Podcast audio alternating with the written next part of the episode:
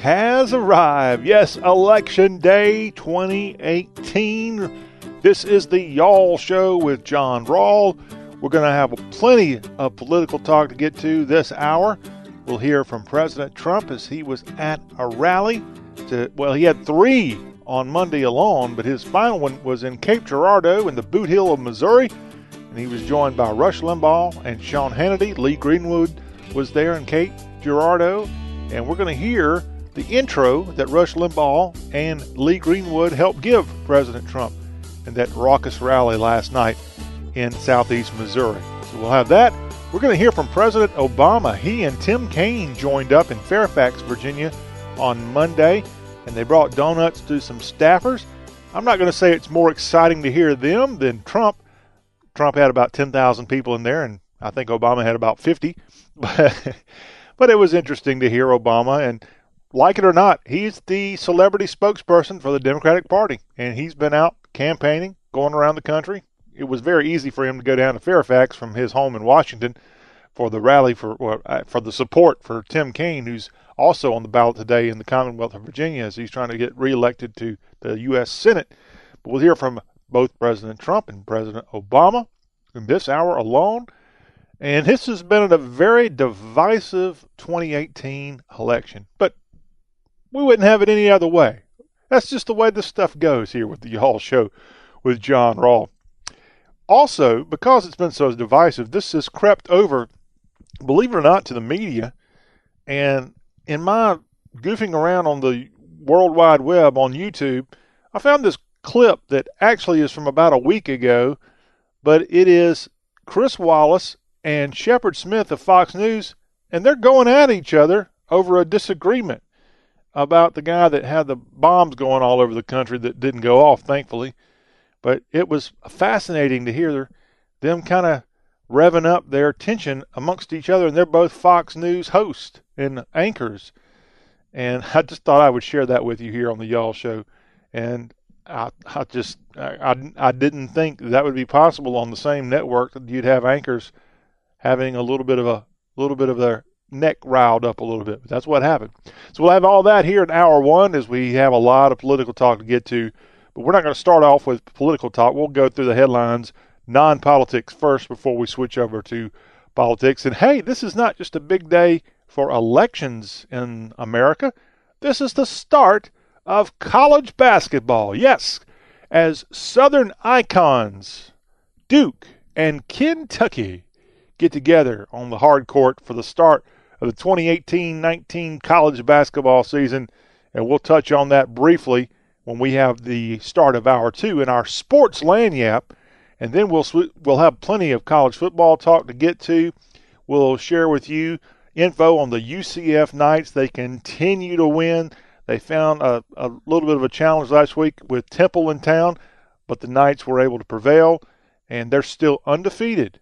And they are one of a handful of teams in the country that are undefeated. It may only be Alabama, Clemson, and UCF left. I don't have the all the polls and rankings in front of me right now, but I think there's only three teams left that are undefeated in FBS football.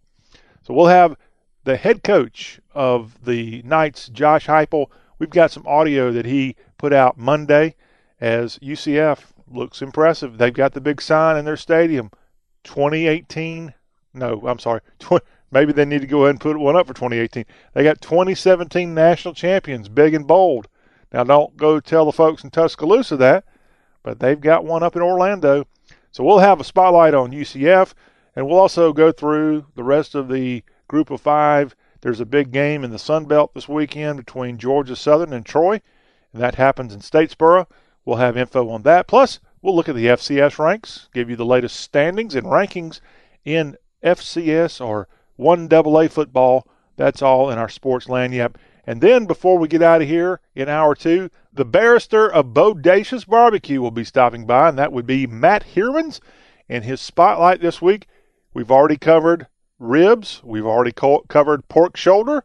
It's time for him to put the big old Bodacious spotlight on brisket. Yes. And if you grew up a long way away from Texas like I did, you never heard of such a thing called brisket. Well, Matt's going to tell us why brisket is important and why, if you don't have brisket on a regular basis, it's worth checking out. You might want to go do some research and find you a good brisket place in your neighborhood. So that's coming up, hour two. We'll have a combination of football and barbecue. Now, tell me if it doesn't get any better than that. Well, yeah, it does, because today we're going to talk a lot of politics on the Y'all Show with John Rawl. Hey, our number is 803 816 1170 on the World Wide Web. You can find us at Y'all Show. It's www.y'all.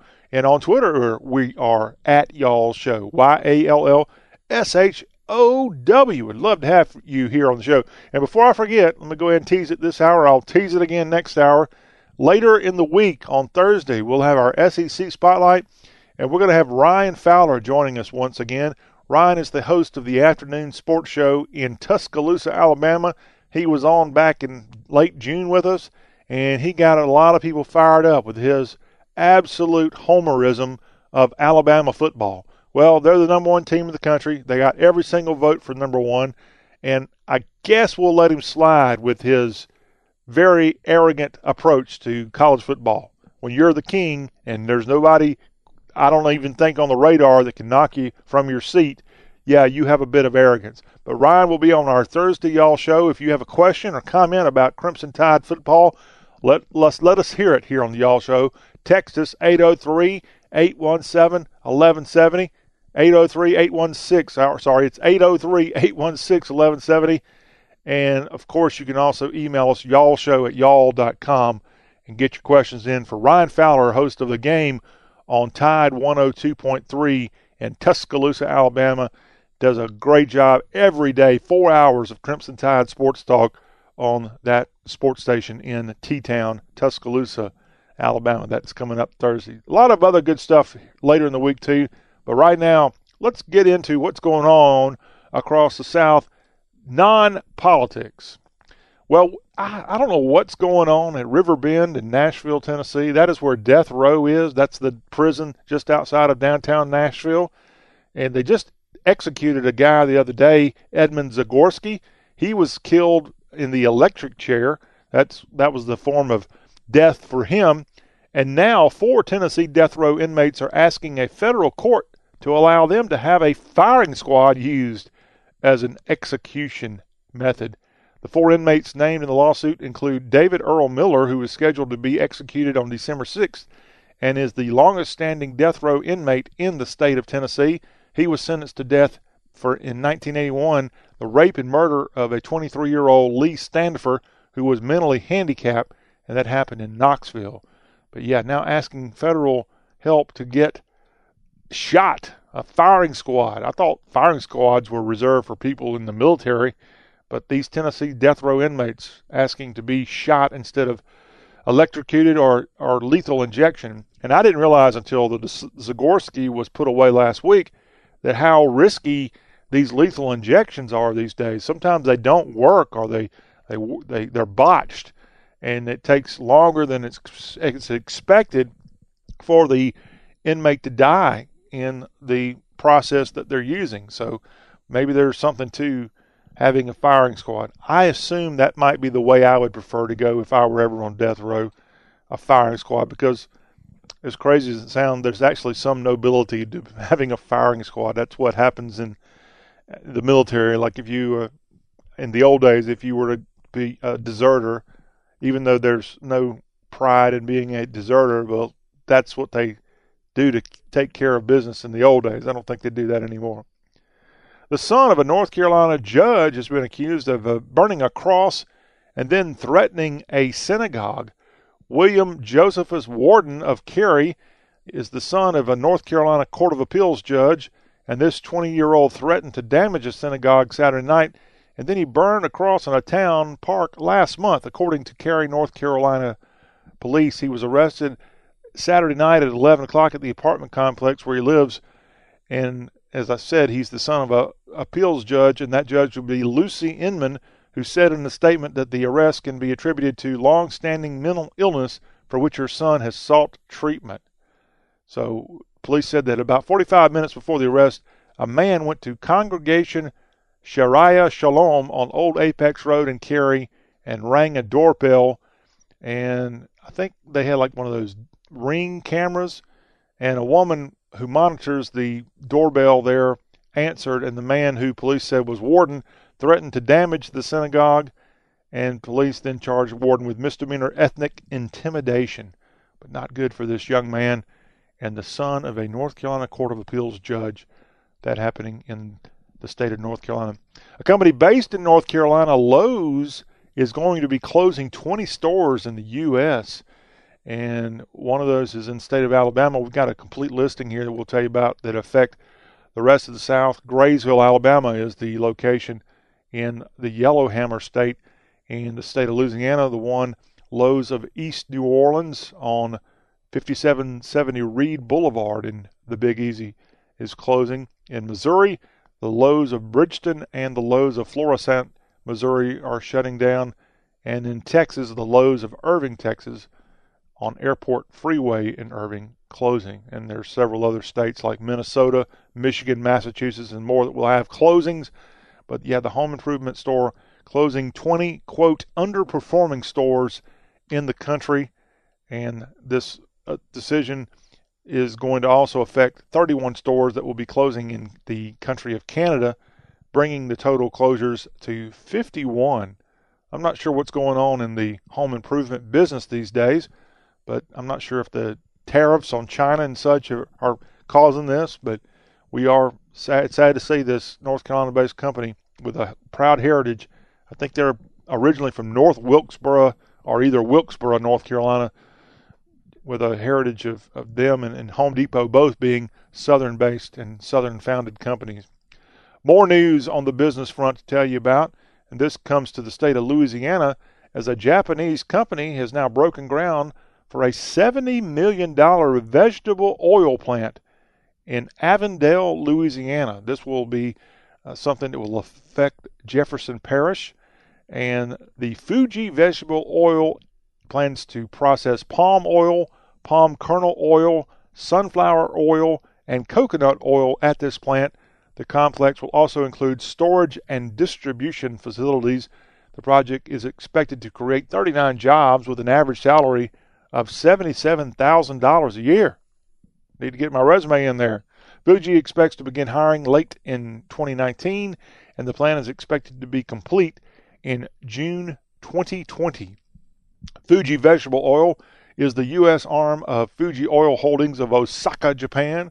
The U.S. subsidiary was founded in 1987 in Savannah, Georgia, where its other plant is located. So I guess they make vegetable oil along the Savannah River in the port city of Savannah, Georgia. But now, just outside of Avondale, Louisiana, getting a $70 million vegetable oil plant in Louisiana. I wonder what the, the smell will be like there for that. Because if you ever go to Baton Rouge, in that area, they kind of have a nickname, and that nickname would be corn dogs because there's a certain smell from all those plants along the Mississippi River in Louisiana, and it kind of smells like corn dogs. And that's why people pick on LSU fans for, for, for smelling like corn dogs because there's an aroma. And I'm sorry if I'm offending you if you don't know this, but that's just that's that's why they say this. And I've been in there, and there is a, a little bit of a a, a little hint of a corn dog. But I, I like corn dogs a lot. Both LSU fans and the real corn dog. I'll take either one. Sorry, LSU. I don't know what happened to you last week against Bama, but good news there for the state of Louisiana is a company from Japan coming in and investing in a big way. Hey, more news from along the Gulf Coast. A new U.S. Coast Guard ship has been built and it's leaving its Mississippi shipyard in Pascagoula. This is the seventh in a series of ships for the Coast Guard, and it's left the Ingalls shipbuilding on the Mississippi Gulf Coast. And this is for the cutter Kimball, and it sailed away last week from its Pascagoula shipyard. It was delivered to the Coast Guard in September and is bound for Hawaii, where it's supposed to be commissioned in January and based afterward. The ship is named after Sumner Kimball, the only head of the U.S. Life Saving Service, a forerunner of the Coast Guard. I never heard of that. U.S. Life Saving Service. Need to look that up. The 11,500 employee shipyard in Pascagoula is building two more cutters and has received material contracts in preparation for a 10th and 11th ship in the class. the Coast Guard announced a $497 million price for the Kimball when it was originally awarded the contract back in 2014. But yeah, we don't often think of huge ships being built in the South, but sure enough, in Pascagoula, thanks to Ingalls Shipbuilding in Jackson County, Mississippi, they do a great job of putting out ships for our military primarily. And here's the latest example. Good luck, Coast Guard Cutter Kimball, with your service to our country. A Texas company has scored a $145 million border wall contract as the U.S. Customs and Border Patrol said that SLSCO will begin construction of an 18 foot reinforced concrete levee wall in February. And this was a $145 million contract awarded to this Texas company, which will build six miles of wall along the U.S. Mexico border in the Rio Grande Valley. Good news there for this company based in the Lone Star State. The government recently constructed a two mile, 30 foot tall section of fencing along the border in California, but this going in in the Grand Rio Grande Valley of Texas from a Texas company. And a good job there for this company. Again, the company called SLSCO. I have no idea what that stands for, but I'm sure it's got a great acronym for some reason. And they're getting a part of that border wall built in their native state. A 20 vehicle crash happened in North Charleston, South Carolina on Monday, and luckily no life threatening injuries as a result, but three hours it took for people to wait in traffic in rush hour on a Monday morning, and it uh, was caused by a car going in the wrong lane. And the bridge, this is the Cosgrove Bridge in the north area of Charleston, just a few miles from downtown Charleston. And again, it happened at rush hour. But to have 20 cars involved in this accident on this bridge had to be a complete nightmare. The sheriff's office of Charleston County says the injuries range from moderate to fairly serious, but none were life threatening. That's great news, as we said. And investigators are working to determine what exactly caused the collision and how many cars were affected. We have a report of 20, but it could have been a little bit more than that. But this happened in Charleston, South Carolina yesterday morning. Luckily, they got it cleared up after a couple hours. Never good to be stuck in traffic, but on a bridge especially. The University of Tennessee Martin has suspended the Tennessee Tau chapter of Sigma Alpha Epsilon fraternity while the school investigates hazing allegations. The suspension started on November 1st. No word on exactly what happened, but the university and the Fraternity Service Center of Sigma Alpha Epsilon are cooperating in a joint investigation of the chapter, which was suspended by the National Fraternity in October. An investigation is looking into reports of hazing, underage drinking, and improper student conduct. No injuries have been reported from this chapter. Again, this is at the University of Tennessee Martin, home of the Skyhawks in Martin, Tennessee. Another story from the volunteer state, and this is very sad, is a father is now in jail after a drunk driving crash killed his son early Saturday morning. And investigators say that the father has now been charged with the DUI, and he's been charged with a DUI before. Around 5 a.m. on Saturday morning, investigators responded to a one vehicle crash on Northfield Boulevard in Murfreesboro, and it involved a 2005 Honda Odyssey. An investigation revealed the minivan was traveling westbound on East Northfield Boulevard and struck a curb multiple times before leaving the roadway and striking a fire hydrant, causing it to roll onto its side. The crash resulted in both people in the minivan being trapped, and both were ended up being extricated by the Murfreesboro, Tennessee Fire Rescue Department. The passenger, 33-year-old Brian Keith Downing Jr., was pronounced dead at the scene, and the driver, 59-year-old Brian Keith Downing Sr., was treated on the scene and taken to St. Thomas Rutherford Hospital, where he ultimately was released and then taken into custody and charged with vehicular homicide and driving under the influence for a third offense. So terrible news there for that family and this father because of his decision to drink and go behind the wheel ends up killing his own son in a DUI crash in the borough. A suicide in North Carolina is being attributed to Hurricane Florence, and as a result, the death toll for that storm that came through in September is now up to the in the state of North Carolina alone. It's up to 41 have now been attributed to Hurricane Florence and the death in North Carolina. As this man took his own life after his home was damaged by two hurricanes in the past three years. The chief medical examiner in that of Robeson County says 69-year-old man took his death last week, and he died more than a month after Florence made landfall back on September 14th. He'd also had losses from Hurricane Matthew in 2016, and he is the second suicide on the official death count for Hurricane Florence. An 82 year old North Carolinian whose home was condemned due to Florence related flooding also killed himself.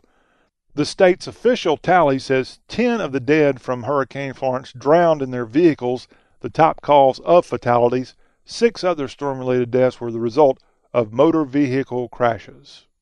I don't know how to file this one, but at Brookwood High School in Snellville, Georgia, the band has come under assault because at a performance over the weekend, the tuba players, which had this is a school where their mascot is known as their Broncos, B R O N C O S. But for whatever reason, and this is a majority minority school, it's about 60% minority at Brookwood High School in Snellville. And for whatever reason, as a prank, three seniors planned this stunt to where instead of spelling out Broncos as it normally is on the tubas, that they instead, instead spelled out C O O N S. And according to officials of the school, two of the students are black. One is Asian and one is Hispanic.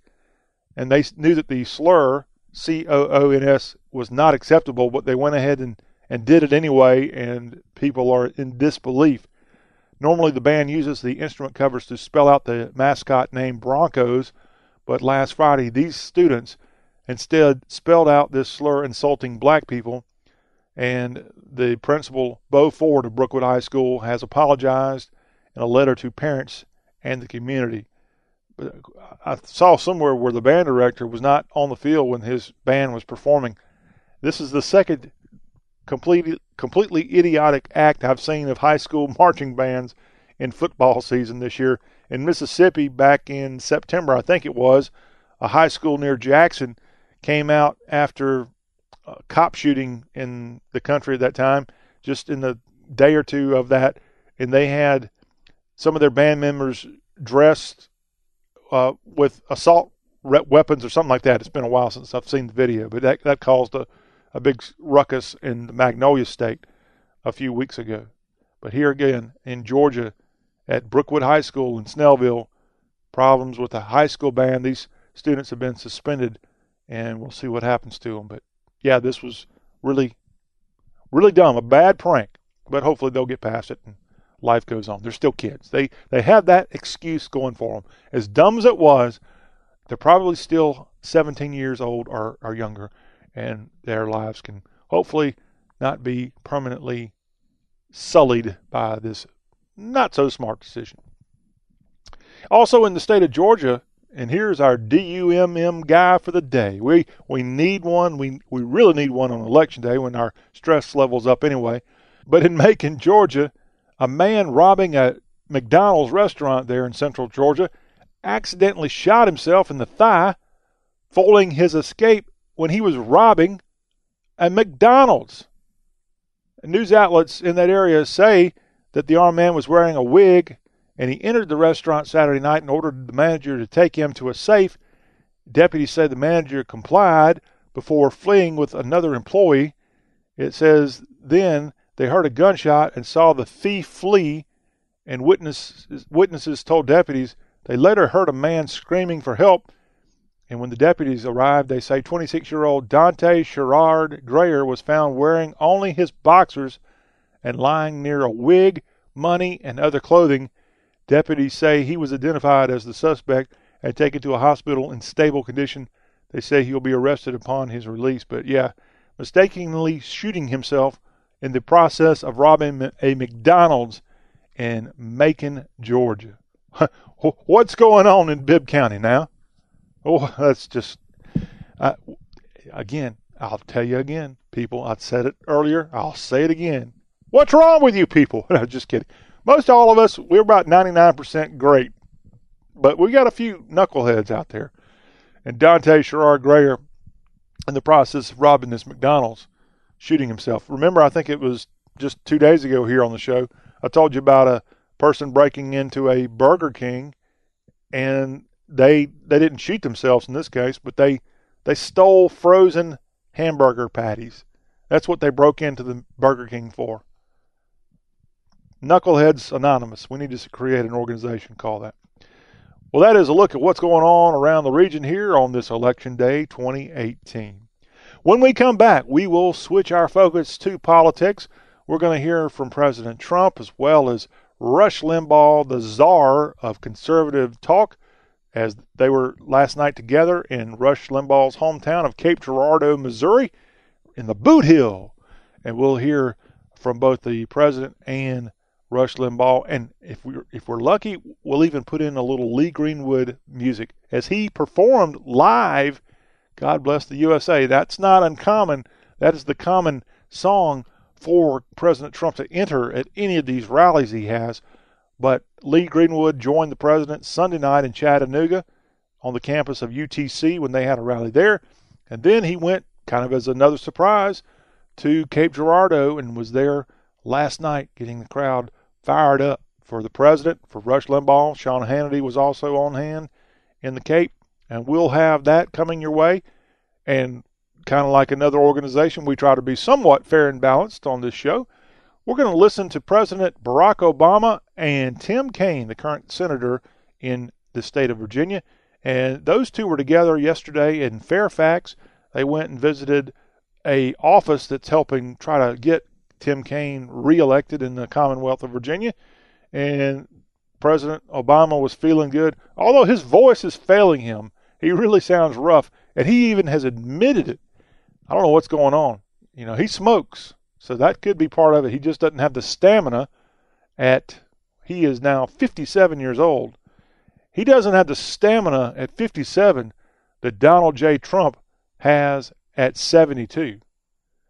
It's a good thing that those two never really went up against each other because I'm not sure that President Trump couldn't have knocked him off based purely on the argument, remember, he made against Hillary Clinton, said that she didn't have the stamina when she was feigning and doing stuff. I don't know what kind of drug Donald Trump's on. He must be, he says he doesn't smoke, but he's got to have something. There's no way a 72 year old person should be going around the country like he did just yesterday alone with three political rallies and up till well past two in the morning when he got back to Washington. And he'll be up and going at at the crack of dawn. I mean, I don't I don't know how he does it, but he does it. So yeah, he's got some knucklehead things he says and does at times, but if you mix in all the other stuff he does during the day that most of us would be asleep, I guess we can forgive some of the some of the stuff that he does. Can't can't we? Yeah. Yeah, we can. So we'll hear from President Obama, Tim Kaine, and then later in the hour before we switch the page to hour 2, as promised, there's been a civil war between anchors of Fox News and we'll have some of that heated debate later this hour here on the Y'all Show. So don't go anywhere. We'll be back to talk politics, y'all.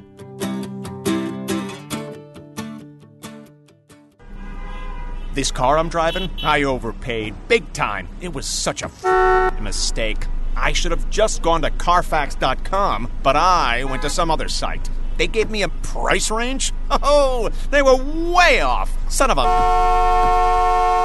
Carfax has a better way. When you search used cars at Carfax.com, you get the most accurate price based on the Carfax report, so you never have to overpay on a used car again. Start your used car search today at Carfax.com. Wherever you are this giving season, there's no better way to say happy holidays than with custom cards, calendars, and photo gifts from Vistaprint. And right now, you can get 50% off all holiday cards and calendars at Vistaprint.com. There are hundreds of our newest card designs to choose from, or give a year's worth of joy by personalizing calendars full of unforgettable pictures. So get merry, get jolly, get 50% off all holiday cards and calendars. Plus, save on other photo gifts at Vistaprint.com. Just enter promo code HOLIDAY. That's Vistaprint.com, promo code HOLIDAY.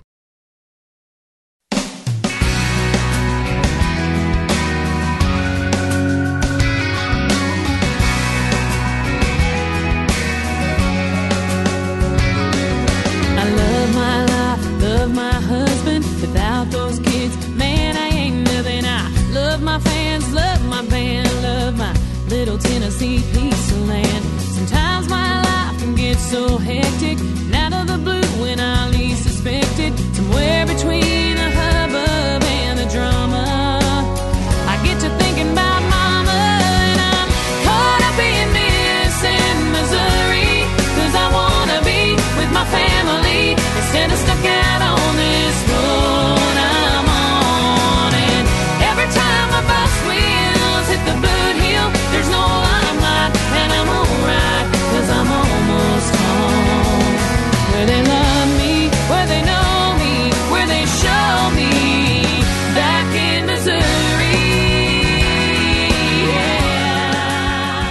I love that song from Missouri's own Sara Evans, Missing Missouri. Yeah, every time her bus wheel hits the Bootheel. Well, President Trump didn't ride in on a bus last night at Cape Girardeau, Missouri. He flew in on Air Force One, taking the easy route, of course. But he was joined by Cape Girardeau's native son, Rush Limbaugh, and also Lee Greenwood and Sean Hannity were amongst the celebrities in attendance at this rally at the university there at SEMO in Cape Girardeau last night. Big night. Rush Limbaugh was on the stage. We don't hear from him often. He normally is reserved to only doing his talk show. But he got in front of the hometown crowd and talked about President Trump. And he introduced the president. And let's go in and hear some of that, that intro. We're going to hear a little Lee Greenwood and maybe, if you're lucky, a little President Donald Trump, too, thanking all of that great fun there in Cape Girardeau last night. Who among anybody in politics could you have globbed onto to have this kind of chance to make America great again? There wasn't anybody that was actually standing for this. Everybody gets caught up in what's going on in Washington inside the establishment. You were being ignored, you weren't being listened to, you weren't being paid any attention to it. Even now, the real anger at Trump is actually aimed at you for having elected him. But he doesn't need this. He puts up with this, and thank God he does. Because he's indefatigable. The man simply doesn't get tired, he doesn't wear out. For those of you, no, no, indef- there's somebody from Rio Linda here. Indefatigable doesn't get tired, just keeps going and so forth. Without any further ado, folks, thank you so much. It's been great. It's great to be here, be part of this. Raise the roof, here he comes, the President of the United States, Donald J. Trump.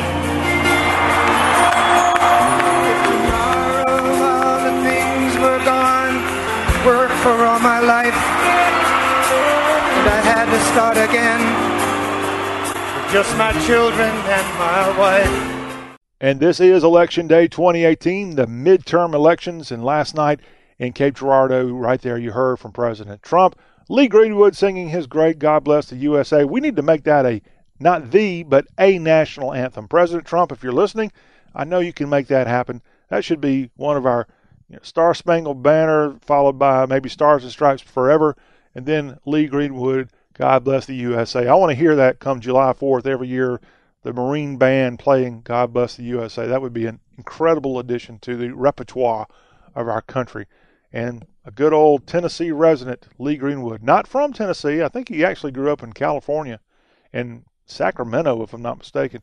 But yeah, a great guy, and he's been out stumping for President Trump in the last few days as the Republicans look to hold on to the Senate, perhaps hold on to the Congress, and ride a red tsunami into 2020. Now, the Democrats, well, they, they don't quite feel that way. And right now, we're going to listen to President Barack Obama, the former president, number 44, was in Virginia on Monday. He was in Fairfax. He brought donuts by the workers helping out on the Tim Kaine for U.S. Senate reelection effort. And Tim Kaine was right there alongside. And I'm going to play some of this here. And this is really kind of something I'd never heard before. These two actually talking about how they're kind of not blood kin, but they are kin based on their sort of maternal area where their roots are.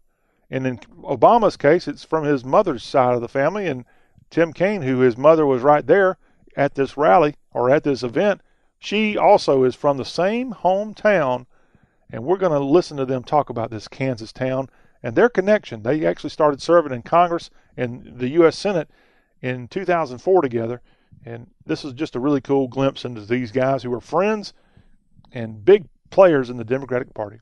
What happened in 2008 was me, a new senator, uh, presumptuous enough to think maybe that I might run for president, announced, and Tim Kaine, a new governor,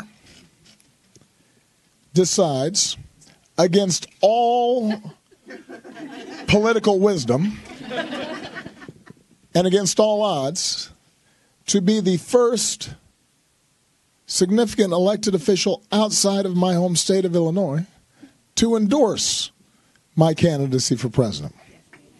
He didn't have to do it. I'm sure there were those who advised him not to do it.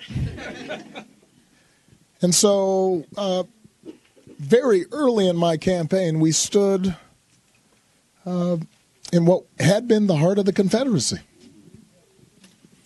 And Tim Kaine, a new governor, announced that he would support my candidacy to be the first African American president of the United States. And so so it was Tim's courage, undoubtedly uh, spurred by Anne, uh, and uh, the history of her family as incredible advocates, by the way, from another party, advocates on behalf of civil rights, that I was able to get a head start in Virginia. So I say I say that I tell that story because when Tim Kaine talks about decency and compassion and doing what you believe is right, even if it's not always politically expedient, he is somebody who I have witnessed do that time and time again. And that is why I am so proud not just to support him for an election, because that's part of my job. And some audio there from Monday where President Obama and Tim Kaine, U.S. Senator from the Commonwealth of Virginia, were together trying to stir up the suburban vote in Northern Virginia as it's Election Day 2018. And will Virginia have that blue trend that we've seen in recent years? Remember, this is a state that went for Hillary Clinton in 2016. Unlike most every other southern state, Virginia was blue, not red. So we'll have to be watching Virginia closely as Tim Kaine is on the ballot. He's expected to win easily, but you never know what what'll happen if people don't show up to vote. He could be in for a real, real climb this evening as the election results come in. One footnote I want to throw in there back to President Trump. We heard that clip before we heard from Obama and Kaine. During the event, uh, during the event last night in, in Cape Girardeau, Missouri, there was about an eight minute break when someone collapsed in the front part of that audience. Now, oddly enough, just prior to flying into Cape Girardeau, the president had a rally in Fort Wayne, Indiana, and almost at the exact same spot in the crowd, over to his right, down below and to the right on the floor, someone also collapsed at that rally. So I don't know what's going on. Is this staged? Surely not because at the Cape Girardeau event, the lady that collapsed, she was down for about eight minutes, and they had to bring a stretcher in. Very scary situation. The president at both rallies stopped what he was doing. He walked off and, and encouraged everybody to, to take their time and, and take care of the people. Now, at the Cape Girardeau rally, I'll have to say I've never seen anything like this. After a couple of minutes, the, the president actually asked for them to say a, a little prayer for the woman that was out there suffering. And then the crowd, which was probably about nine or 10,000 people, actually broke out into a rendition of Amazing Grace. It was pretty, pretty cool. Pretty cool moment for such a terrible thing. So go back and find that video. Perhaps it's being shown on TV today, but probably not. Pretty neat thing to see that kind of song emerging from such a, a very scary event in Cape Girardeau last night. When we come back on the Y'all Show, Fox News, well, they've done the beat for the conservatives for a long time, but they've got one guy that I know isn't so conservative, and he's one of their main featured anchors. That would be Shepard Smith.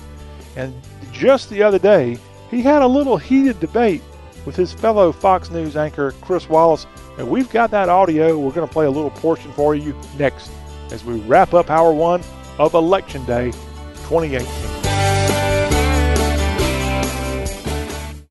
Ulta Beauty, the holidays are all about letting your inner glam shine through at every occasion. So whether you're getting ready to show 'em who's boss at the office party with pink and berry shades from Urban Decay's new Naked Cherry palette, or you're getting ready for a mistletoe moment with colorful, kissable lip kits from brands like Tarte, ColourPop, and Anastasia, Ulta Beauty is here to help you shine brighter all season long, from Friendsgiving to New Year's Eve. Get ready to gift, get ready to glam, get ready to shine brighter. Only at Ulta Beauty. The possibilities are beautiful. The natural habitat of a creepy doll is a horror movie. It can't help being creepy. It's that small, fixed smile and those never closing eyes, always watching you, plotting, which you're imagining. It's mindless. But when the creepy doll hears that Geico not only saves people money, but also gives them easy access to emergency roadside service through an award winning app, it knows you should switch. Because yes, switching to Geico is a no brainer.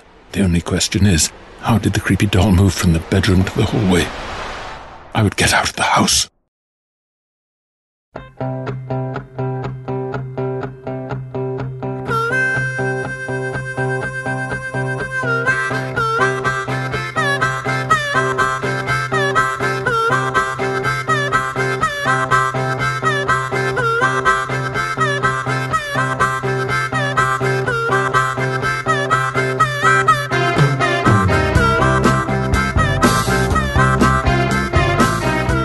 Back into the Y'all Show with John Rawl. Talk with a Southern accent. It is Election Day, and if you haven't voted before the polls close, please do your patriotic duty and go vote.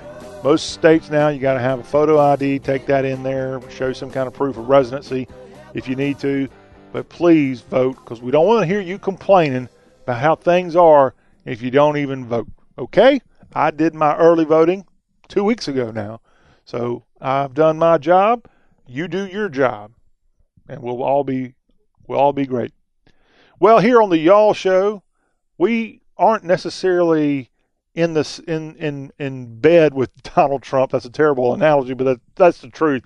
But I'm not so sure Fox News isn't in bed. They're they're in with him all the way, and and if they're not, he certainly feels that way as he says it every chance he gets. Just last night along in Cape Girardeau, he had in attendance and on stage with him Judge Jeanine Pirro of Fox News. He had Sean Hannity of Fox News. He's always doing their shows. It's a it's really kind of ridiculous. And I, I like his humor that he brings when he talks about fake news. But let's be honest, some of these organizations like CBS, they do a good job. I think a very fair job of covering him. ABC does a great job. Even CBS, I've already said CBS, but specifically 60 Minutes, the Lesley Stahl interview that she did a few weeks ago in the White House. I thought that was a very good interview, very fair, and for the most part, very favorable to President Trump. So it, it kind of gets old after a while, but I know that's part of his shtick, and that's why he, he, he knows that the, the crowd eats it up when he starts calling out fake news. Well, he loves Fox. And on Fox, they've got a guy from Holly Springs, Mississippi, as one of their main anchors a guy that flunked out of Ole Miss. I won't say that he flunked out. He didn't finish when he was an undergrad at University of Mississippi. He never has graduated from undergraduate degree at the University of Mississippi. I have a degree from the University of Mississippi, and you, Shepard Smith, do not. Hotty toddy. Mine's a graduate degree, by the way. Take that, Shep. Well, anyway, he, I think's a liberal. Watch him, listen to him, okay? He is not conservative. And I don't mean to bash here, but he's he's an openly gay man. And he's on a so called conservative TV network. And I found that a little bit strange. Since Fox is in bed with conservatism, and I know that CNN's got plenty of them, and I watch Don Lemon and I watch Anderson Cooper, but I don't watch and I don't watch Shepard Smith, and it's not because of his lifestyle choice. Honestly, I don't even know when he comes on. I think he comes on at like one or two in the afternoon, And for whatever reason, that's not a time I watch Fox News. But yes, besides that, I, I just think he's, I don't think he's very conservative. And just the other day, he and Chris Wallace, of all people, kind of had a contentious debate on the air between the two of them. And they were talking about this happened after the guy got arrested in Florida for mailing all the pipe bombs. And luckily, he was arrested, and, and there was a lot of things being thrown out there. But here's a small portion of that little bit debate, little bit fiery debate between these two Fox News anchors. And then we're going to play for you here on the Y'all Show on Election Day. The president says we need to unify. Well, that some of that begins with the rhetoric, does it not? Well, uh, it would certainly be good, but I think it's separate and apart from the actions of this guy. Uh, this is a twisted person. There are 300 million Americans, and they may be part of the fierce political debate in the country, but they don't put explosive devices and uh, right. But when you packages, have this rhetoric, the one you worry about. But when, you, when you talk like this, the, the, the concern is that that one crazy one might then get empowered. We don't know what happened in this case.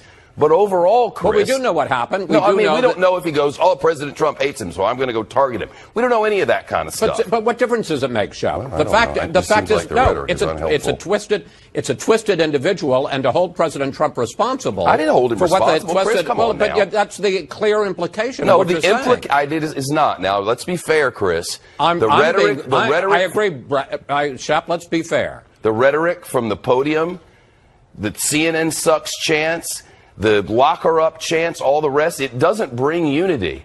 You know, I, uh, I agree it doesn't bring unity, but Okay, it I don't- I also don't know what doesn't bring fighting explosive. about, Chris. It also doesn't bring explosive devices. No one said it does, but to, to, to, to ignore the elephant in the room is just, you know, it's a fool's folly. I think that it's uh, really incorrect to somehow hold the president either by implication or directly responsible say in any that. way for the know misdeeds of a person who's a psychopath or a sociopath. No one did that, though, Chris, and don't say I did. All I said was when the rhetoric gets loud, the crazies come out sometime. And That's ma- drawing a cause and an effect that I think is, un, uh, that But I didn't say unrealistic cause and and unfair. effect. I just said we have an issue. you said you said when the rhetoric gets in the loud, the, crazies come out. That's a cause and effect, Shep, Okay. that doesn't exist. Okay, well, you can say it doesn't exist. We'll see what exists here. All I'm saying is that when from the from the largest microphones, from the highest plateaus, what we're getting is divisive. Television stations suck, and lock her up, and all the rest. It's new and it seems unhelpful, and both sides have said that, separate and apart from what just happened here. But that billboard there, the, the rolling billboard, you know, it's it's not nothing. It, it, it's a rolling billboard of Again, I would simply point out that Bernie Sanders had certain views and was a devout Bernie Sanders supporter who shot up the Republicans. And I don't think you can hold Bernie Sanders responsible. He had uh, rhetoric that was strong. I'm not comparing his rhetoric to the president's, but I don't hold him Yeah. responsible any more than I hold President Trump responsible. And I don't hold this is the act. Of, this is the act the guy. of a, of a back criminal. At the time, and, back and- at the and time when the Bernie Sanders stuff was true, people said it then too. I and it was wrong then. And that was a little sample of a recent discussion that Shep Smith from Holly Springs, Mississippi, and Chris Wallace, who I assume grew up in New York because his dad was Mike Wallace, the great CBS News guy, and that from a recent episode of, I guess, Shepard Smith's show on Fox News Channel. Well, that concludes our political spotlight here on Election Day 2018. We'll be here all night long covering the tally of what's going on in races across the region. And on the Wednesday, y'all, we'll have as much info as we can pass along with the winners and what the impact will it be a blue wave? Will it be a red tsunami? We will tell you all, y'all, on Wednesday's show or Thursday's show if we have to wait around for more results to come in. We got you covered. Well, we are done with hour one. When we come back in hour two, we'll have our Sports Lagniappe. We've got college basketball starting today, and we'll look at college football from this past weekend. The UCF Knights are looking oh so good. We've got info on them. And we'll have the barrister of Bodacious Barbecue, Matt Heerman's joining us once again, and he's going to talk about briskets. I can't wait. I didn't say biscuit, brisket. And he'll tell you about this delicious delicacy in hour two. That's all ahead on the Y'all Show with John Rawl. Talk with a Southern accent.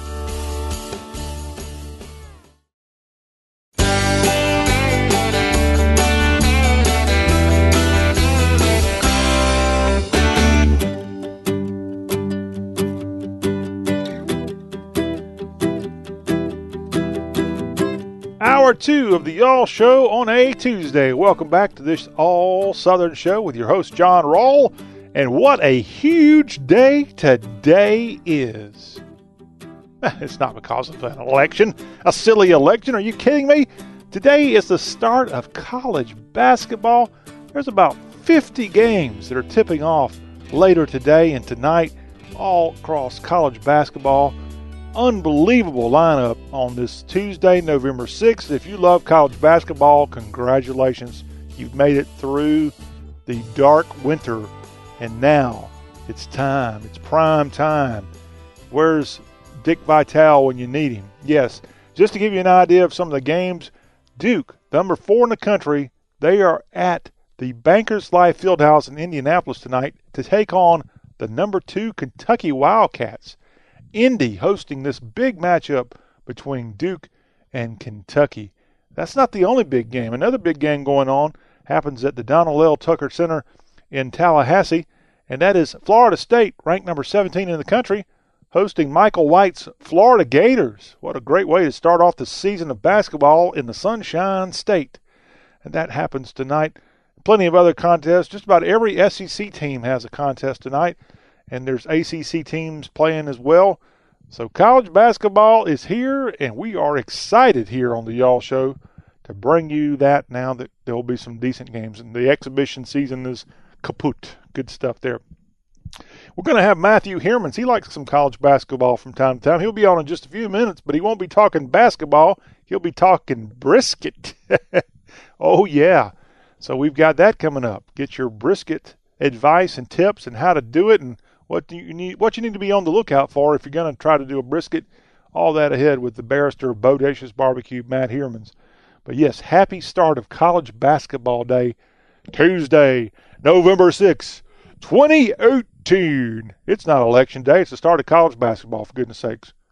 By the way, the other day, did you see at a rally, going back to politics for a minute, but weaving in college basketball, at a rally, I think it was Friday night of last week, President Trump had a big rally in Indiana, and Bobby Knight, the great Bobby Knight, who won three national titles coaching the Indiana Hoosiers, he joined the president on stage. And then yesterday, it's not basketball, but I saw Lou Holtz with the president when he was in Fort Wayne, Indiana. So the president has a way of getting those coaches out in Indiana, at least, on the political stump. College basketball starting tonight. Congratulations to all you basketball fans. You've made it. All right, let's get to the old gridiron. And Florida State football coach Willie Taggart is now going to give play call duties to his offensive coordinator. I wonder what the world this offensive coordinator was doing before this decision. You would think that's what an offensive coordinator does is, is, is make plays, but I guess Taggart was calling them himself. Uh, FSU said that he wanted to shake things up, and now these role will go to his offensive coordinator. And Taggart said he's not a big ego guy, but after a start where FSU is four and five overall and two and five in the ACC, he's let his coordinator Walt Bell call plays, and that will happen going forward. Bob Bell will call the shots again this week after against undefeated Notre Dame last week. The Noles went to Raleigh and lost to NC State 47 to 28. But the Noles searching for any kind of solution as they've had a, a season that perhaps they may not go to a bowl for the first time in about 30, maybe 30 plus years, maybe closer to 40 years. They have the longest bowl streak in college football. Remember last year, they were on the verge of not getting that sixth win to be bowl eligible, and they scheduled a game that had been canceled because of the hurricane. They ended up rescheduling a game at home after the season supposedly ended with Florida, they brought in Louisiana Monroe for a game in Tallahassee, got that win, got the sixth win they needed, and went on to play in the Independence Bowl in Shreveport, and they knocked off Southern Miss and got a winning season. I don't know how the Golden Eagles lost that one, but they sure did. And that was with an interim coach guiding the Noles because Taggart had not arrived after Jimbo Fisher left town for greener pastures in College Station. But yeah, FSU making some desperate moves here to try to get on the winning side of things, at least get to 500 when the season's over with. But right now, four and five and they've got that contest with Notre Dame this weekend. I wish them well. I would love to see Notre Dame go down, mainly because they're an independent. I'm tired of seeing them get special treatment for not being in a conference. Now, I say that, and I love the Army Black Knights, who are also an independent. And Army, mm-hmm. man, what a great season Coach Monken's having there along the Hudson. And we'll tell you about the, actually them right now because the Army Black Knights and the cadets of West Point are in the news for not the best of reason. Now, last weekend, Army hosted Air Force on the banks of the Hudson in this rivalry game. Helps go to the Commander in Chief's trophy. And oftentimes, what happens with military schools, they'll have pranks amongst the cadets or the midshipmen if you're at Navy. And usually they're kind of harmless, no big deal. Well, this was a prank that went wrong because the Air Force Falcon named Aurora is in real serious health problems right now because Aurora was injured at West Point during a prank before the annual rivalry football game last weekend against West Point.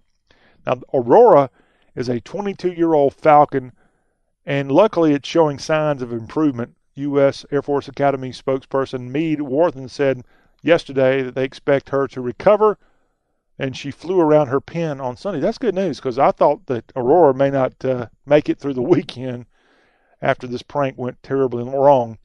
Army officials at West Point apologized for the injuries to the Falcon and promised a full investigation. The falconry team advisor at the U.S. Air Force Academy, Sam Dollar, told the New York Times that two West Point cadets took the Academy's two falcons, put sweaters over them, and stuffed them into dog crates Dollar said the cadets turned them over Saturday morning with Aurora's wings bloodied. Aurora is the Air Force Academy's official and oldest mascot. She doesn't fly at football games, but attends most away games to greet fans. So go Falcons! And it looks like Aurora, the actual live Falcon for the Air Force Academy, Aim High Air Force, just might be back around. And that's great news, as this bird is now 22 years old. And it needs to for the sake of college football, don't we love our mascots? Don't we love our traditions? And what great institutions we have, like the U.S. Naval Academy, the United States Military Academy, the U.S. Air Force Academy, and of course, Virginia Military Institute and the Citadel in Charleston, South Carolina, which I'll be there this weekend. Go Bulldogs. Okay, so moving on to what's going on in college football from a standing standpoint, looking at the group of five primarily here on this, the Sports Lagniappe edition of y'all. We're going to give the ACC its proper credit on the Wednesday show. And as we told you in hour one, on Thursday, I want to go ahead and warn you if you can't stomach it, Ryan Fowler will be back on as a special guest. Ryan hosts the game on Tide 102.1 or 102.3 in Tuscaloosa, Alabama. It is the sports station. It's the only sports station in Tuscaloosa. And he has a show, let's just be honest, that is all Crimson Tide. And he is an Alabama enthusiast. You might even go ahead and say Homer. He, he and I have worked together a long time.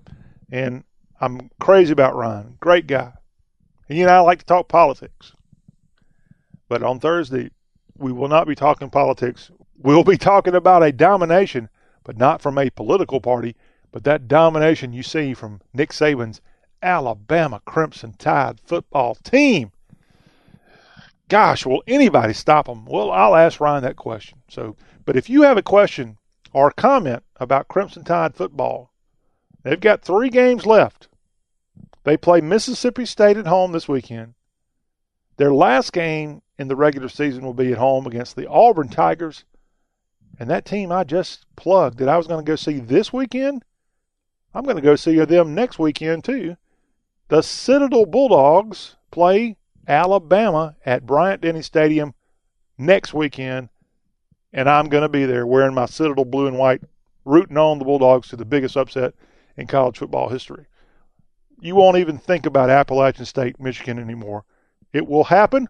Mark my word, not words, just word. I'll just take one word. But yeah, I'll be there. My son's going to join me. I've got my tickets. Can't wait. But yeah, that's next weekend. But Alabama is on a roll, and assuming they can get by the Citadel, they will be playing in the SEC championship against Georgia. They will be playing in the college football playoff. And even if they lose to the Bulldogs, not Mississippi State, the Citadel, the military college of South Carolina, if they do lose that game, they still got a chance for the national championship. They'll only have one loss. Yeah, I'm being a little bit goofy, but I can be. I'm a homer. Ryan Fowler's a homer for the Tide. I'm a homer for the, as Tim Brando would say, the Black Knights of the Ashley River. But we're no Black Knights, Tim. We're the cadets of the Citadel. We got a big win this past weekend. We beat Western Carolina. So, all right, you don't care about my small FCS Southern Conference school. I, I, uh, I hear you. But let's tell you about some smaller schools. First, from the American Athletic Conference, this team, they want Bama. They really do. That would be the UCF Knights. They are still undefeated, 8 0, ranked 12th in the country. And if they keep winning, and, and, there's only like one other undefeated team in the college football playoff, like in Alabama, and if they've been able to pull two years back to back of being undefeated, I'd find them a spot and put them in the top four and let them play just to shut them up, if nothing else. But maybe maybe they are that good. But right now, they are 8 0, they got a big win last week in Orlando against Temple in a division game in the American East, and they are surviving. And this weekend they play the Navy midshipmen. The Naval Academy heads to Florida for a game. So we are going to now hear from the head coach of UCF, and he's in his first season guiding this team. And that would be Josh Heupel. Everybody remembers Josh. Yeah. Josh was a great quarterback for the Oklahoma Sooners back in 2000, 1999, 2000. Remember that time period? And he actually was the runner up to the Heisman Trophy in 1990, but he was an All American and the AP Player of the Year in the year 2000 also won the Walter Camp Award. And although he didn't win the Heisman, he did lead Oklahoma to the undefeated season and a national championship when they beat Florida State in the 2001 Orange Bowl. So this guy, Josh Heupel, leading UCF now in his first season. He's 40 years old. He's a native of Aberdeen, South Dakota. Prior to being at UCF, he had been in the college ranks most recently at Mizzou, where he was the offensive coordinator and quarterbacks coach for two years. And then after Coach Frost took off for Nebraska, he got hired at UCF and is 8 and 0 guiding the UCF Knights right now. He was on a conference call yesterday talking about his Knights program, getting ready to take on Navy.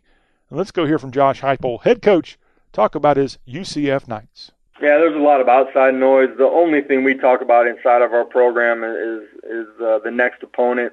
Uh, we understand, um, you know, the test that you have every single week in this league. Uh, when I was a coach outside of this league, uh, I had a great amount of respect for the programs, the traditions of the program. Uh, you look at this league, uh, there's a bunch of football teams that have played a lot of really good football for a real long time uh, no matter what conference that, that they may have been in.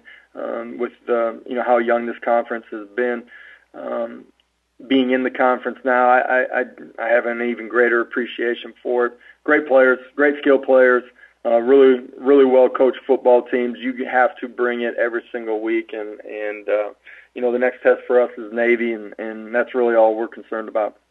Josh Heupel, head coach of UCF Knights, talking there in the American Athletic Conference press call from yesterday. Hope you enjoyed learning about him and learning more about his program. And this guy, of course, big player in college football back in 1999 2000, the runner up of the 2000 Heisman Trophy. By the way, the winner of that year, the Heisman Trophy, Chris Weinke from Florida State.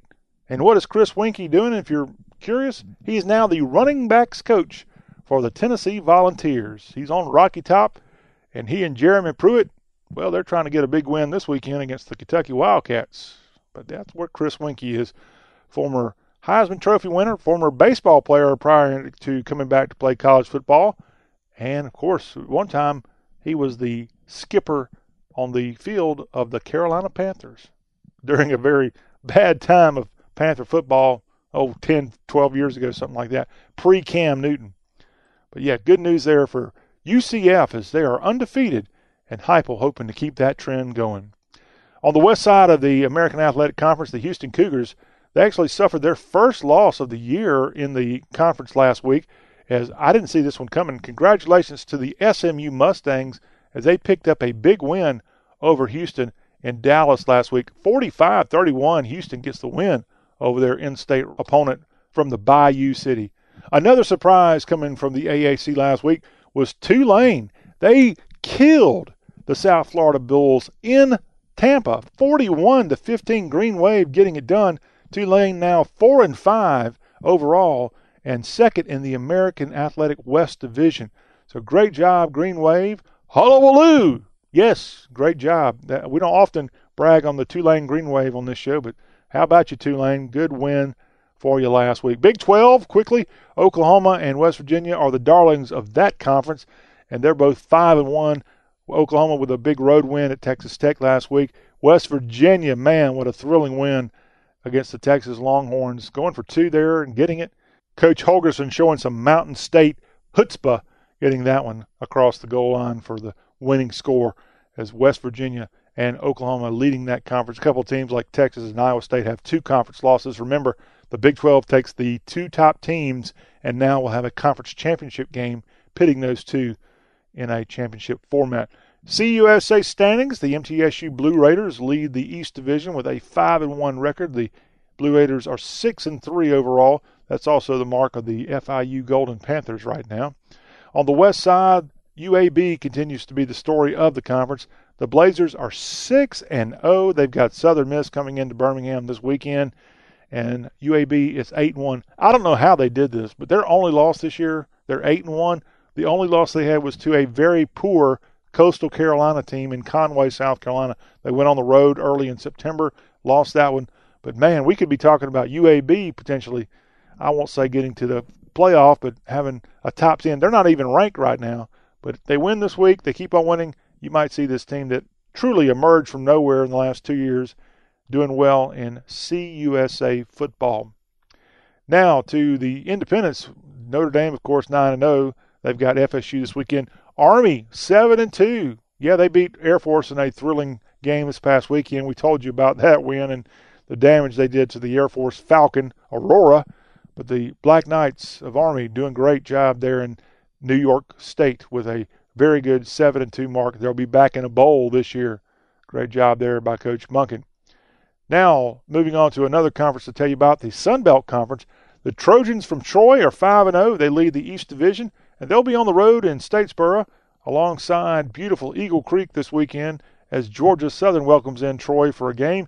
And this will be kind of for the lead of the East Division although Appalachian State will have something to say about that. Both App State and Georgia Southern have four and one marks, but Georgia Southern did knock off the Mountaineers two weeks ago. But the Trojans are five and zero, oh, seven and two overall, which is also the record Georgia Southern has. Remember, the Trojans knocked off Nebraska early in the season. On the west side of the Sun Belt, the Warhawks from Louisiana Monroe are three and two, and they lead that division. They also have a five and four overall mark in college football right now. Now to the smaller guys, the FCS ranks, and looking at the standings there from the South. As far as the CAA goes, the Elon Phoenix are four and one. They're a game behind the Delaware Blue Hens and the Colonial. The James Madison Dukes now have two conference losses. I didn't realize they'd already lost two games. This team, which has been a dynasty in the FCS ranks, is six and three overall. Moving on to the Missouri Valley Conference, no surprise, the North Dakota State Bison lead that way as far as our team from the South. The Missouri State Bears are four and five and two and four in the Missouri Valley Conference standings. Ohio Valley Conference, the Jacksonville State Gamecocks are six and one, doing quite well, seven and two overall. Seven and two is also the mark that the SEMO Redhawks have, the place where Donald Trump was last night. And SEMO they're five and one, but they got a win over Jacksonville State, so technically they're kind of sort of tied for the lead of the Ohio Valley Conference. To the Southern Conference, and congratulations to Randy Sanders in his first year in Johnson City as the East Tennessee State University Buccaneers have clinched at least, at least a share of the Southern Conference. What a great job by this team as they brought football back to Johnson City just a few years ago. And ETSU getting a big win at Mercer this past weekend. Wofford went down to Samford and lost a game to the Samford Bulldogs. As a result of that, ETSU is going to be at least a co-champion, and they have a chance to be an outright champion if they win their conference finale. They don't have a game this week. They have a final game coming up in two weeks in SoCon play. They get that win, they will be SoCon champs. So congratulations to Coach Sanders, who of course was on the Tennessee staff for a long time, also was at Florida State. And what a great job there as this team literally was shut down for about 13 years, but now brought back to life. Their next game is at home against the Samford Bulldogs on November 17th. So they get a breather this weekend in East Tennessee. Southland Conference standings the McNeese Cowboys, the Nicholls Colonels, and the Incarnate Word Cardinals are all tied at 5 and 2 in that conference. And looking at the SWAC, the Alcorn State Braves lead the East Division with a 6 and 1 mark. On the west side, the Southern Jaguars and Grambling Tigers are atop that. Southern with a 4 and 1 mark, and Grambling with a 4 and 2 record in college football standings, FCS style. So that's a look at what's going on. And then quickly, if you look at the latest FCS Coaches Poll, the Kennesaw State Owls, they are number two in the country right now. Congratulations to the Owls fans there just north of Atlanta. Other Southern teams in the top 10 of the FCS. Elon checks in at number five. They moved up after defeating Rhode Island last week, 24 to 21. Jacksonville State, after knocking off UT Martin, they are at number nine. And the James Madison Dukes fell after they lost to New Hampshire last week, 35 to 24. Mike Houston having more losses this year than expected in Harrisonville, Virginia. And that is a glance at our college football standings and rankings and such in our sports lagniappe for the week. Hopefully, you all enjoyed that. Again, we'll have ACC Spotlight tomorrow, SEC Spotlight Thursday with Ryan Fowler from Tuscaloosa, Alabama, talking about the number one Alabama Crimson Tide. And we'll throw in some other SEC related stuff to him. Hopefully, he'll be prepared to talk about other teams. I know it must be hard when you're number one, you're up on the mountaintop. I'm sure he is somewhat aware of the other 13 programs in the SEC. We'll, we'll drag it out of him somehow. When we come back, the barrister of Bodacious Barbecue is going to join us, and we're going to talk brisket with Matt Heermans. That's up next here on the Y'all Show with John Rawl. Talk with a Southern accent.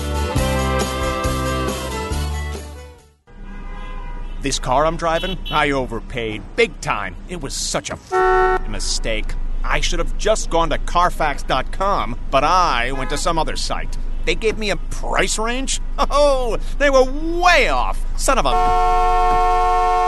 Carfax has a better way. When you search used cars at Carfax.com, you get the most accurate price based on the Carfax report, so you never have to overpay on a used car again. Start your used car search today at Carfax.com. Credit products are made by WebBank. Rates and terms vary based on credit history. Amazon is not a sponsor of this promotion. Other restrictions apply. See website for details. How did I get into credit card debt? A trip to the emergency room. Car repairs. Moving expenses. There's a million ways to get into credit card debt, but one sure way to start getting out Avant. Avant offers access to online unsecured loans from $2,000 to $35,000 at competitive rates and no extra charges for paying back early. Over 500,000 customers have experienced the convenience of a loan through Avant. No wonder Avant has an A-plus rating from the Better Business Bureau. The application takes minutes, and if approved by 4.30 p.m. Central Time Monday through Friday, funds are deposited as soon as the next business day. And now Avant will also give you a $50 Amazon.com gift card after your first payment is made on time. To check your loan options and to get this special radio offer, go to Avant.com today and enter promo code 4646 when applying. That's A-V-A-N-T.com, promo code 4646. Avant.com, code 4646. Wherever you are this giving season, there's no better way to say happy holidays than with custom cards, calendars, and photo gifts from Vistaprint. And right now, you can get 50% off all holiday cards and calendars at Vistaprint.com. There are hundreds of our newest card designs to choose from, or give a year's worth of joy by personalizing calendars full of unforgettable pictures. So get merry, get jolly, get 50% off all holiday cards and calendars. Plus, save on other photo gifts at Vistaprint.com. Just enter promo code HOLIDAY. That's Vistaprint.com, promo code HOLIDAY.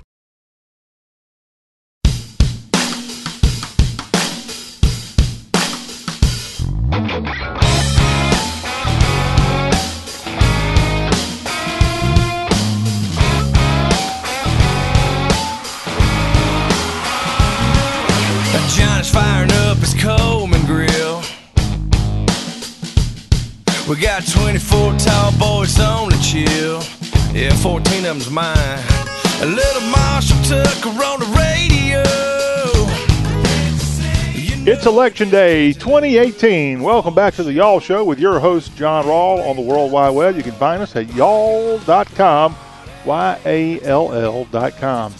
Each and every Tuesday, well, we don't always talk politics here on the show, but we always try to fit in some barbecue and grilling talk. And to do that, we bring on the barrister of Bodacious Barbecue, Matt Heermans.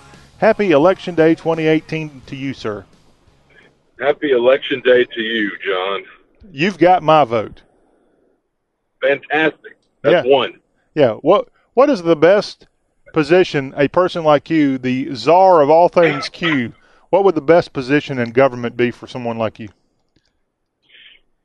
I mean, is there such thing as like, uh, you know, Southern Culinary Ambassador or something like that? Because, uh, you know, basically somebody who gets to wear some type of uh, fancy uniform and go around and talk about different regional food groups. I mean, that would be something I would love. I don't think that exists, but if I, I mean, if we're in fantasy land, I'll go ahead and make that position Well, right now. we, we we're not quite in fantasy land. I was really hoping you were going to tell me there was a position out there for you. Unfortunately for about- you, go ahead. How about how about King? Uh, well, it, close enough. The only position that I can think of that you need, you need to run for president because when you're president, you kind of get to go all over the country, as we've seen from our president right now. He, goes to three cities in one day. And so, could you imagine having the access to Air Force One? You don't even have to pay the bill on it, and you could wake up in the morning and then fly into wherever you want to go, have breakfast, Oh go to rendezvous in Memphis for lunch, and then fly over to Eastern North Carolina and have some of their barbecue for supper. How does that sound? and that sounds fantastic. Honestly, I probably wouldn't even have to get off the plane. I think, I think uh, when you're the prez, I think you've got some uh, some folks around you that may be able to even bring the barbecue to the to the runway. So yeah, I uh, I'm into that. Let's Yeah. make that happen. Well, if you're the president, you should have the power to have an incredible chef on staff that can make you anything you want to make it taste just like these places you like. That that's from what I gathered. But you know, this current Yeah. president we have, he actually enjoys fast food. He'll go and get Wendy's when he's on that Air Force One. Can you imagine that? Yeah, I've seen it. Uh, you know, I know I know he's a big fan of KFC as well. And uh, the only the only problem I don't eat a whole lot of fast food, but the only problem I have is that Popeyes and uh, and uh, some other chicken places are clearly superior to KFC. I probably made people mad by saying that, but uh, that's the only problem I have with it. That's all. Uh, so you're a big Popeyes guy. I like Popeyes. There's some uh, other regional chains uh, that I like Okay. as far as chicken goes. Honestly, uh, if we're talking fried chicken real briefly, I think Gus's in Memphis is probably the best I've ever had. Yeah, I like I like Gus's. They're all over the South now. I think they even have one in the Houston area, if I'm not mistaken. they, there is. They have not been able to visit yet, but yeah, there is one in Houston now. Yeah. So we have there this this chickens that honestly I lived in Nashville for a long time. I never heard of something called hot chicken, but now it's all the rage. and even KFC has something called I think Nashville hot wings or something like that.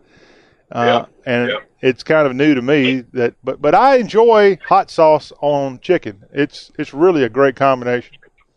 Yeah, I agree. I agree, and that's that's uh, that's kind of what I like about Gus's. They actually mix, mix the hot sauce into their uh, batter, so it kind of comes out kind of reddish pink looking. You've had it. Yeah. Uh, I know you you would recognize that. It's pretty good, real good. Well, to be honest with you, they use I think it's Louisiana hot sauce at their tables at Gus's Fried Chicken, at least the ones I've been into, and I don't I don't like that.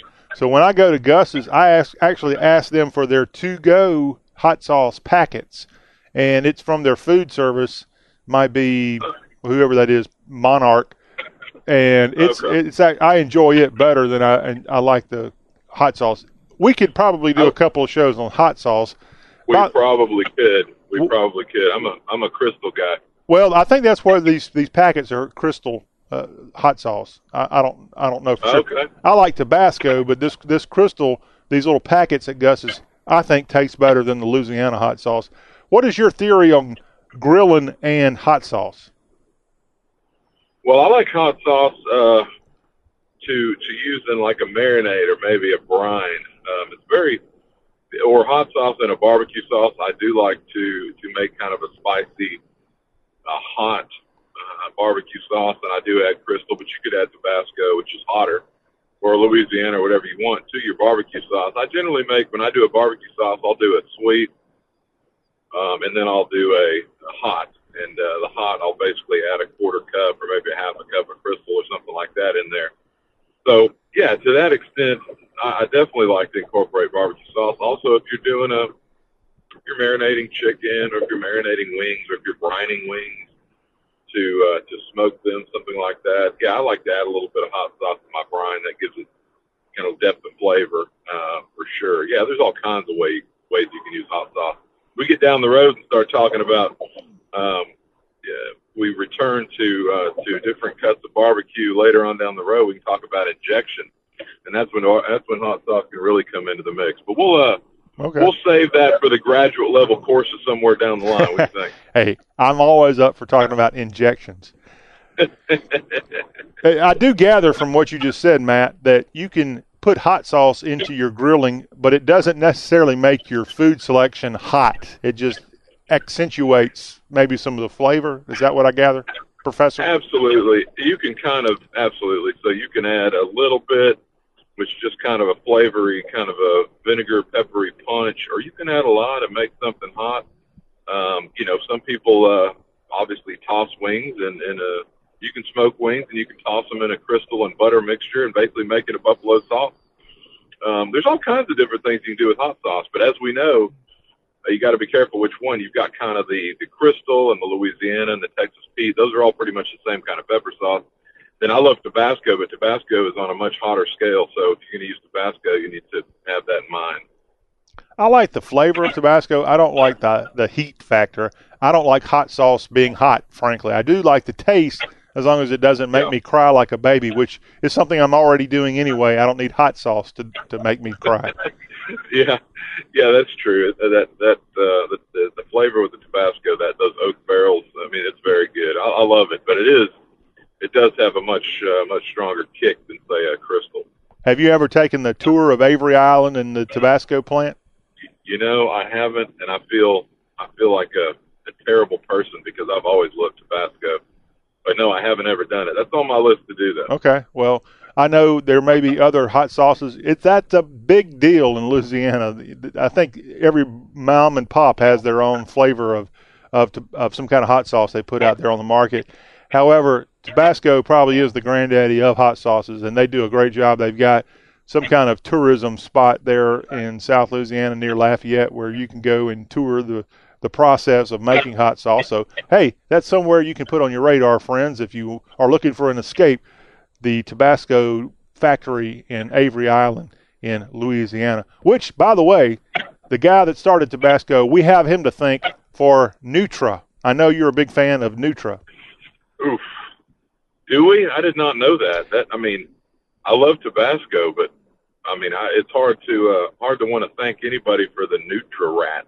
Yeah, well, what happened was uh, over a hundred years ago, he had done quite well already with his making of Tabasco, well enough that he had an island just off the coast of Louisiana or one of those barrier islands, and during a he he liked to have exotic animals, and the Nutria comes from South America, and during you could guess here during a hurricane that came through that area, the Nutria got off his island and got onto the mainland of Louisiana, and let's just say they bred like Nutria and now they're all over the southeast. I have never, uh, I have never heard that story, but that makes a lot of sense. We have those nasty things in Southeast Texas as well. Basically, if anybody's never seen one, it's like a uh, ugly beaver without a tail. Yeah, I would say. I would say so too. And I don't know how well they do on a grill. Have you ever grilled a Nutria? I have not. I haven't. Those things, I got to be honest. I just think they're going to taste like where they live, and, and that is nasty. If you live in the in the muddy, nasty, oof, garbage, man. I, I don't. I don't think I'd try that one. Hey, have you ever looked at where pigs live? And I, I like the way pigs taste. So You know, you know I, that that's true. There's something about that rodent, you know, wet that wet rodent smell. I'm getting everybody real, uh, Yeah. real ready to talk barbecue on. Yeah, I'll just put it this way: I, I would, I've tried coon and I've tried other things, but a Nutria, I'm gonna pass on that. All right. We're talking with Matt Heermans, the barrister of Bodacious Barbecue, here on the Y'all Show with John Rawl. When we come back, we've got you ready, set, and willing to talk about something that Matt wants to talk about, and that would be brisket. When we come back, he'll tell you what that is and how you can make your own brisket if you're in the mood. This is the Y'all Show as we continue on Election Day 2018.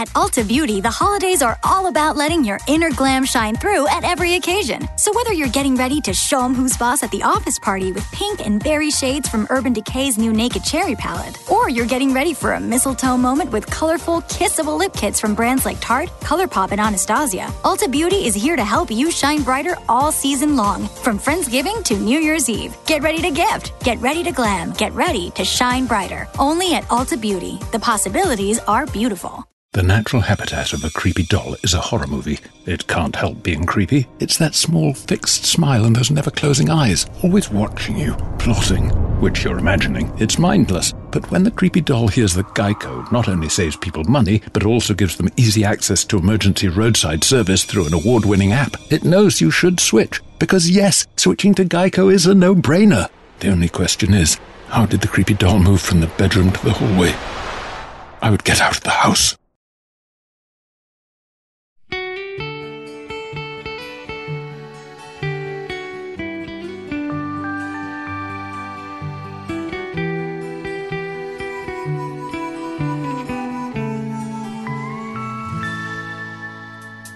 One lone star waving in the wind. Welcome back to Y'all Talk with a Southern Accent. I'm John Rawl, joined by the barrister of Bodacious Barbecue, Matt Hirman. It's election day, and the votes have been cast. And Matt, the Y'all listening audience says, we want you to talk about brisket. So, my question to you, first of all, as a guy who grew up on the East Coast in the Carolinas, I really didn't know what the heck a brisket was until I was an adult. So, was I completely sheltered as a child, or am I just just should I have not known what a brisket is if I'm from South Carolina? No, no, probably. Uh, that's probably fairly fairly normal, to be honest with you. Okay. Uh, now, at this at this point, um, you know, the bar. Honestly, the the the meats have kind of merged across the southern barbecue landscape. Um, I think a good sign of this. When on a recent show, after I got back from South Carolina, we talked a little bit about Melvin's, and they had a they had a big promotion for their their beef brisket at Melvin's in Charleston, South Carolina. Now that's probably something 30 years ago you wouldn't see, Yeah. um, but it, it's it has kind of you know the brisket has moved east, and then uh, the whole hog and the shoulder has become ubiquitous over in, in this side, and it's all kind of mashed up. But you know, you still have, of course, you still have different different meats that are more popular and, and thought of in different areas. So I don't I don't think that's probably strange at all. I think people um, probably now growing up in in that neck of the woods would know what brisket is, but probably not 30 years ago. I would say it's, changed quite a bit, don't you think? Well, it, it- yes, but I still I've lived a lot in Tennessee. I've lived a lot in Mississippi, and brisket is still not the norm at any kind of barbecue restaurant. So I'm going to defend the majority of the South when we are brisket challenged. My question to you, Matt, Yeah, you consider agree with that. you consider brisket one of your three parts of barbecue: ribs, pork shoulder, and, and then brisket. So what the heck is a brisket? How do you make it? Well, there's. I'm gonna. I'll say it this way: brisket is a big, tough piece of meat that comes from the chest of the cow. Um, it is a. It's kind of one of these. It, goes. It goes along with the kind of the traditions of barbecue. It's a big, tough piece of meat that you can't really do much with unless you cook it for a long time on low heat, and we start breaking down the uh, connective tissue and the fat. Uh, so it's very similar to, say, a whole hog or a pork shoulder. In that, you can't do much with those meats unless you cook them to the extent that they start getting tender. So that's the brisket comes from the chest of the cow. It is a, for anybody who hasn't seen one, it is a somewhat rectangular, about you know four or five inch thick piece of meat covered with a thick slab of uh, fat, which is what we call the, the fat cap. Uh, that is what the brisket is. It is also um, used to make pastrami a lot of the times, it's pickled to make corned beef a lot of the times. There's a lot of different uses for brisket, but they don't. Not necessarily called uh, called brisket. It has other names attached to it. When you talk about brisket, you generally think of uh, barbecue, um, at least in certain states. Yeah. All right. So it's only from a cow, and I guess that means the shoulder is only from a pig, or is there such a thing as a cow shoulder? No, there is such thing as a cow shoulder, but nobody cooks those. Uh, it's called a shoulder clod. Now, I'm sure, since I'm saying this, somebody out there is saying, "What? I've cooked one for sure." Yes, I've seen somebody cook a shoulder clod uh, about ten years ago, and it is a very, very tough piece of meat. Uh, it's not a play, not something you can get at a barbecue joint. It's not something that people typically cook. It's just a very, very tough piece of uh, leathery meat. Nobody eats cow shoulder. Okay. Um, nobody eats cow shoulder. Put it that way. All right. Now back to brisket, which only comes from bovines. So tell me about how you prepare it. All right. So I'm going to. You, you, you've probably noticed my my flexibility um, with the with the shoulder and the ribs, and there's all different kinds of methods you can do it. There's all different kinds of wood to use. There's all different kinds of rubs and sauces, and there's injections we can talk about later. There's all different kinds of flavor profiles that you can really kind of bring out of the pig, which is why I, I love the pig so much. With brisket, um, I will I will say that I think there's only really one way to do a beef brisket. Now you're, you're right. Um, having lived in Memphis and different areas, there are places that do brisket, but generally I will say this: it's not it's not done uh, very well uh, outside of some very select few spots. The only the reason I say that is because brisket consists of two different parts of the meat. You have the flat, which is kind of the bottom of the brisket, and, and, and if you're looking at it, it kind of has a hump on one side, and it kind of tapers down to the other side. The flat is this flat piece of meat that runs the length of the brisket, and then there's the point, which is a very very fatty, uh, connective tissue laden part that kind of sits on top of the flat. The key to the the key to a good brisket is to cook both of those to where they are um, tender and moist and edible and delicious, but they're very different parts of the meat. Most people, when you think of brisket and you're imagining it in your head, you think of a sliced kind of rectangular piece of meat with a smoke ring around it. Um, and a lot of people trim trim the fat off of it. I, I don't I don't like to do that, but the other side is the point. Sometimes people uh, will grind that up into or chop it up into chopped beef and mix it with barbecue sauce. Some people like myself, and I think a lot of you know uh, pit masters, they prefer to eat the point uh, because when it's cooked properly, all that fat and connective tissue kind of melts down into a creamy, uh, kind of delicious uh, meat butter that you can almost kind of smash into. You could smash into a sandwich, and it's just kind of buttery and delicious. That's that's my favorite part of the, the brisket. But the, the the reason I said there's one way to do it is there really is. Brisket does not, in my opinion, does not take well to sweetness. I don't think it takes well to a sugary rub. I don't think it takes well to uh, any type of, uh, you know, thick uh, sauce maybe being basted on it. It's just that beefy, beef, you know, very beefy, deep flavor that I think is just where pork works really well with that type of stuff. I think beef needs to be simplified. So I use a little bit of salt, black pepper, and garlic. Those, those are the only things I would ever put on a brisket um, to keep it very savory. That's not to say you can't put sauce on it after the fact, but I don't think a sweet rub or a sweet glaze or anything like that. I don't think that goes very well. That doesn't play well with a brisket, in my opinion. So when I say there's only one way to do it, I mean salt, black pepper, and garlic. Uh, and you can cook with you can cook with any wood you want, but oak is popular. Um, pecan is popular. Hickory is a little too strong if you're going to use a lot of wood over the time of a brisket because remember a brisket can take 16, 17 hours. These are these are huge pieces of meat, sometimes even up to 20 hours. So if you've got a strong wood like hickory, you've got to be very very careful with how much smoke you put on that brisket. A pecan or an oak, not quite as strong as hickory. Uh, that's why it's popular for a very very long cook. So that's kind of our start. You with me so far, John? I am, and it looks like we're going to have to continue this on into another right. whole another week if that's okay with you. However, Absolutely. however, let me ask you um, an important question. You talked about the length. You said it's almost a full day of cooking in some cases. Now, last week you told us for pulled pork shoulder, for pork shoulder, it's like an hour cook time per pound. So, is there a similar measurement for brisket? Absolutely, and I can I can probably wrap it up pretty quick. Um, it's about an hour a pound for brisket as well. A lot of times people will want to take uh, the brisket once it hits about 190, 195, wrap it in foil or wrap it in newspaper, wrap it in parchment paper, and stick it into a cooler to let it kind of cook itself for the next hour and a half or two hours to break down that that that connective tissue. But yeah, the general rule is if you're going to cook 225, 250 um, for a brisket, the same as pork shoulder, it's going to be about an hour a pound. And everything we talked about cooking a shoulder, the indirect, the wood, the temperature, the placement of the meat away from the fire, this all goes for brisket. You cook it the same way. It's the same concept. It's just a little bit different flavor profile. So there's brisket.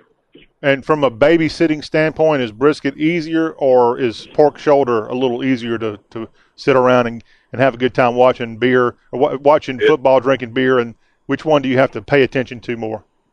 It's it's about the same. You're Okay. not going to base. You're not going to base the brisket. You're not going to glaze it. You can do all that type of stuff with a shoulder, but you're not going to do that with a brisket. You're going to leave that seasoning rub right on there and let it turn into a dark black bark. It's the same. You can have fun. You can mess around.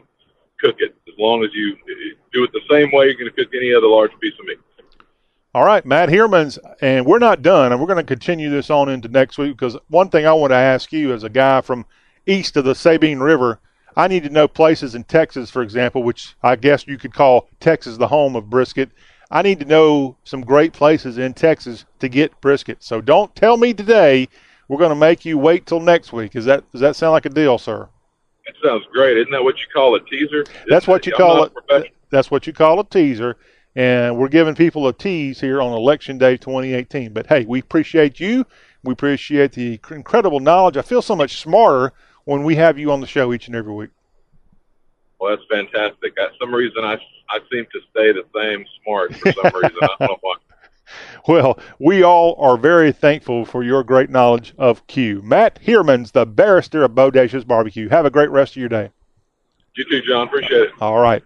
Well, that will put a wrap on today's Y'all Show. We'll be back here tomorrow with as much election results as we can get in. We'll be up late, just like a lot of you will be, tracking races in Texas and also in Tennessee, the big race in both Florida and Georgia, and more. It'll be all on the Wednesday, y'all. You don't want to miss it. Plus, we'll have ACC talk.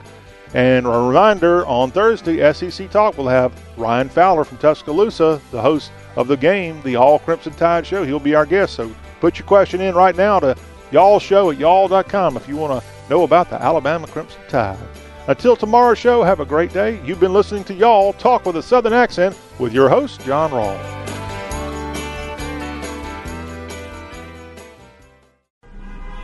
This car I'm driving, I overpaid big time. It was such a f- mistake. I should have just gone to Carfax.com, but I went to some other site. They gave me a price range? Oh, they were way off. Son of a. Carfax has a better way. When you search used cars at Carfax.com, you get the most accurate price based on the Carfax report, so you never have to overpay on a used car again. Start your used car search today at Carfax.com. Wherever you are this giving season, there's no better way to say happy holidays than with custom cards, calendars, and photo gifts from Vistaprint. And right now, you can get 50% off all holiday cards and calendars at Vistaprint.com. There are hundreds of our newest card designs to choose from, or give a year's worth of joy by personalizing calendars full of unforgettable pictures. So get merry, get jolly, get 50% off all holiday cards and calendars. Plus, save on other photo gifts at Vistaprint.com. Just enter promo code HOLIDAY. That's Vistaprint.com, promo code HOLIDAY.